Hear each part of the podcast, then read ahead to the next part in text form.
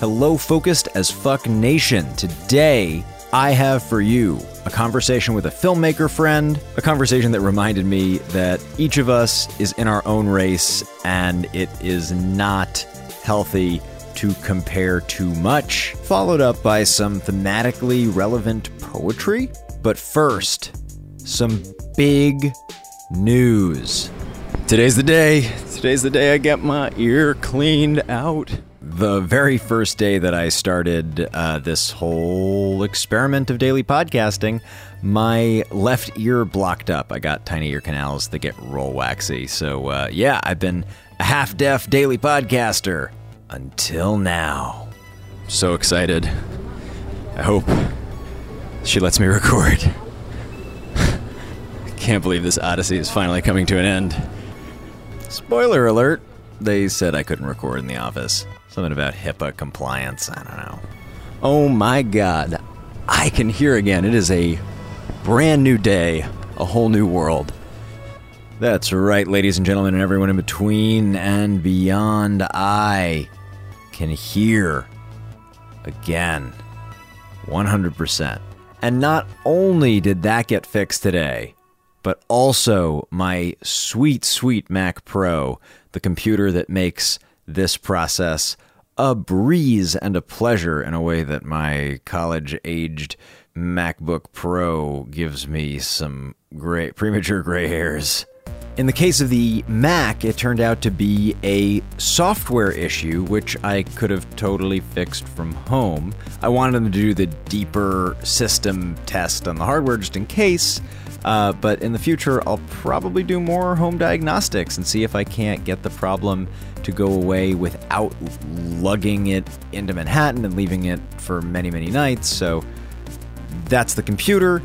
And then with my personal health, if you follow me on Twitter, you'll know that I ended up uh, getting charged for a test that I wasn't aware wasn't included in the specialist visit and like just straight up in my copays.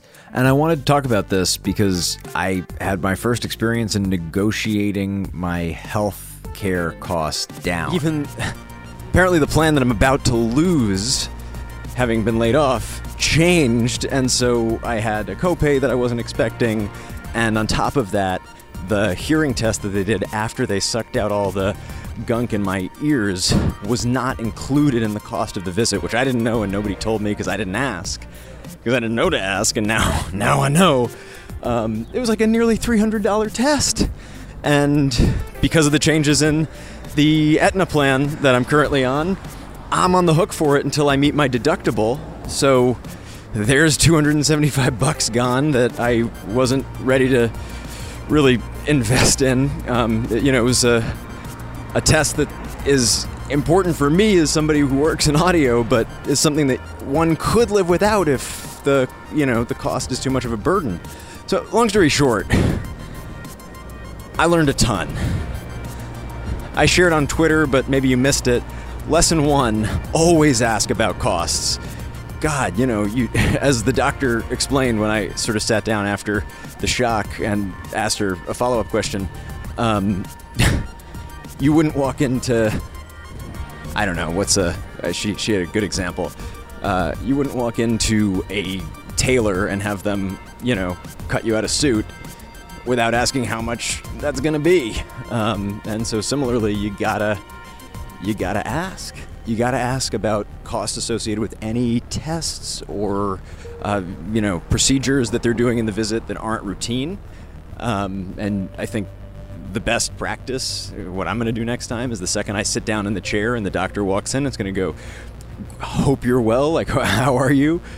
And I just need you to tell me if there's anything that we are going to do today that's going to have an additional cost. I'm very sensitive to the price because my insurance isn't great and I'm self employed or whatever your situation is, but just set that context up front. Lesson two is be nice as hell and ask good questions and don't be afraid to make requests.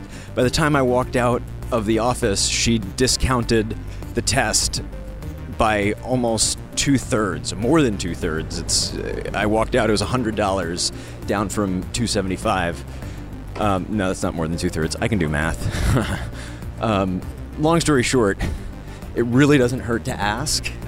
And now I'm able to go back in three months and get the hearing test again for less than the you know if she's willing to to do that to discount the same rate, I could go get the follow up test that she wants me to have because I might have a growth in my ear. It's very unlikely, but it's possible.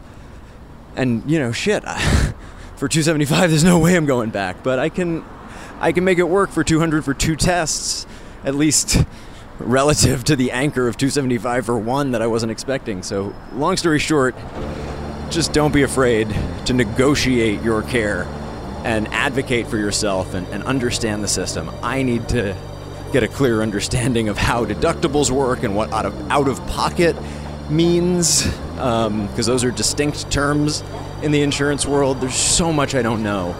Um, how copays work and the difference between a copay and a co-insurance and all all these different buzzwords and things that I just have no understanding of. It's about time I learned myself some insurance. So, anyway, that's a thought for the day.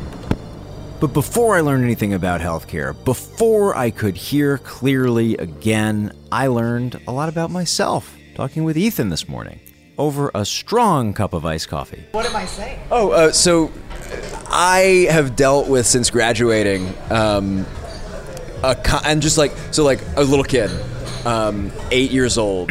That's as a little kid. I know how to speak this English thing.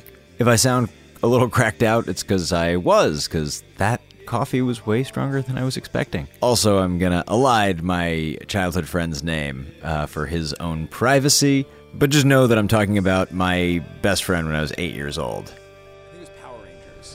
and it was like a fighting game. And every time we'd play, I'd lose because he had an older brother. So like his older brother kicked his ass, so he got really good. Nobody was kicking my ass because I'm only child. So I'd come over, he'd whoop me, and every time I'd pick like the next game, I'd pick the character that he played because that was the reason, right? And, right, and like, and so I'd always sort of measure myself up against these like you know bigger, better people, and sort of fall short. And I think that's like a large source of my anxiety.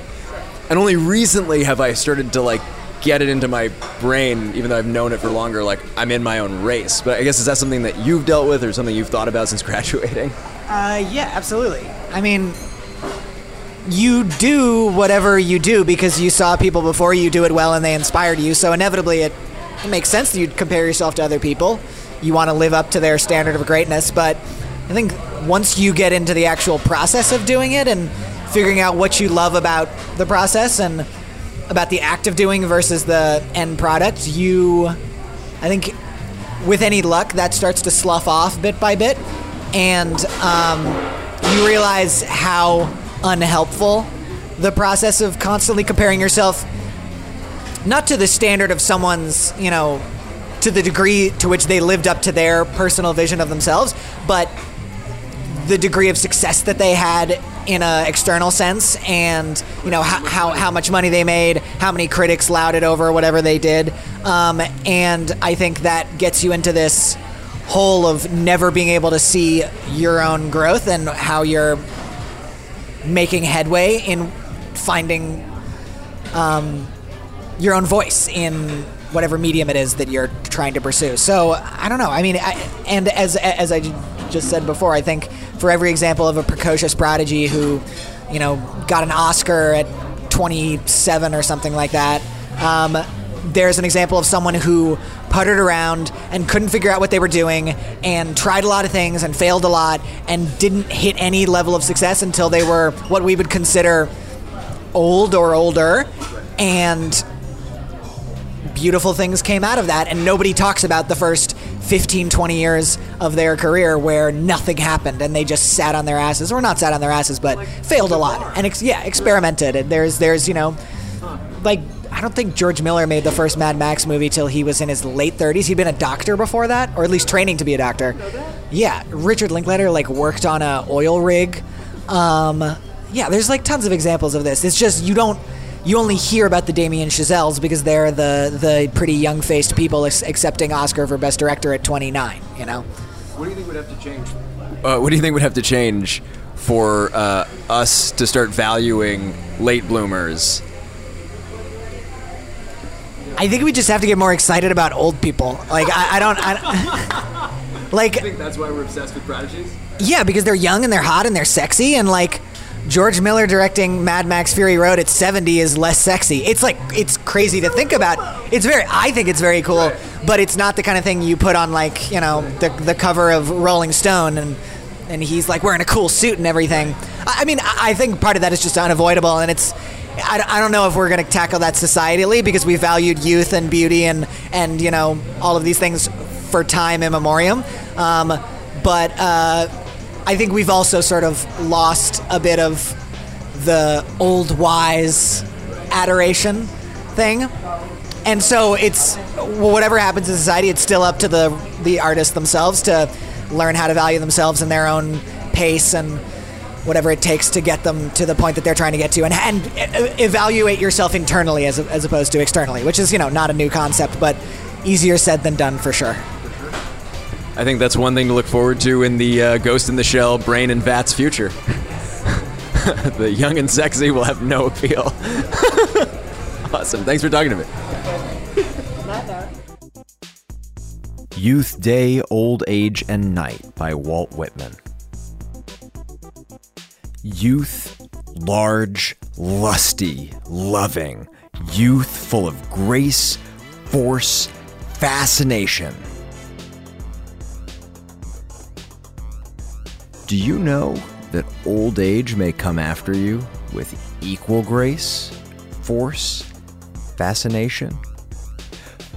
day full blown and splendid, day of the immense sun, action, ambition, laughter.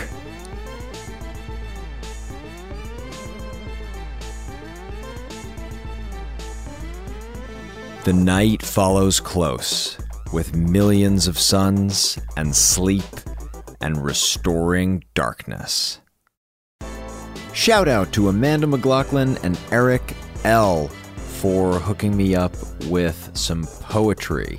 I know it's not the ones you specifically recommended. I, uh, upon listening back to the recording, realized it, was sort of a little different than the amazing poems he put me onto, and it, it got me on, on a Whitman kick. So thank you for that needed inspiration.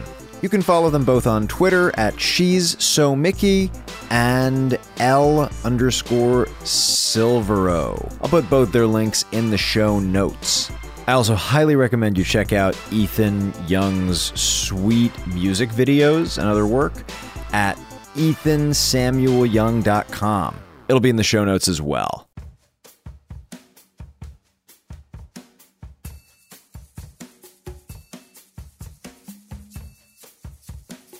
Music in this episode has been by Ryan Cullinane. Check out his album Beat Driven Production Music on freemusicarchive.org. And the credit music you're listening to right now is by Sun Searcher, also from freemusicarchive.org. If you're digging this series, I would very much appreciate if you would subscribe, rate, and review the show wherever it is you listen to podcasts. Check out yesterday's episode for a audio guide for how to do so in iTunes through iTunes on your desktop. It should be applicable to both Mac and PC. I'm using a Mac, so take that for what you will. The reason I'm asking for this is it makes a huge difference in other people discovering the show because if Apple or Google Play or wherever you end up leaving a review and rating uh, sees that, that that's happening, they're more likely to promote it. And I don't know about you, but I'm curious to see how far we can take this sucker. And to report on our game started yesterday, I'm, I'm going for a hundred ratings by the end of these 30 days. So, uh, so not basically by the time you get to episode number 30, and this is episode number 20. So we got 10, 10 episodes left. We're up to 27 from like 21 yesterday, and there are four really, really sweet reviews. Which is just beautiful. So thank you for writing that. Runner5, Holly, Broke Book Lover, Daddio, and L1 rocks. You're the best. Really appreciate you going out and, and making that happen. So thanks for doing that. You can follow me on Twitter at Zach Valenti And join me this coming Sunday for an exclusive and awesomely fun interview with Rebecca Lombardo. She is a podcaster, a mental health advocate, and just an all around badass author. And uh, we're going to be chatting live on Sunday on my Self Care Sunday live stream. Check it out at zach.live. You can subscribe to my YouTube channel and set up notifications so you know when I go live. It'll be starting at 2:30 p.m. Eastern Standard Time, Sunday, April 30th. This has been Focused as Fuck, brought to you by Kinda Evil Genius Productions. And I'm your host, Zach Valenti. And I will see you tomorrow.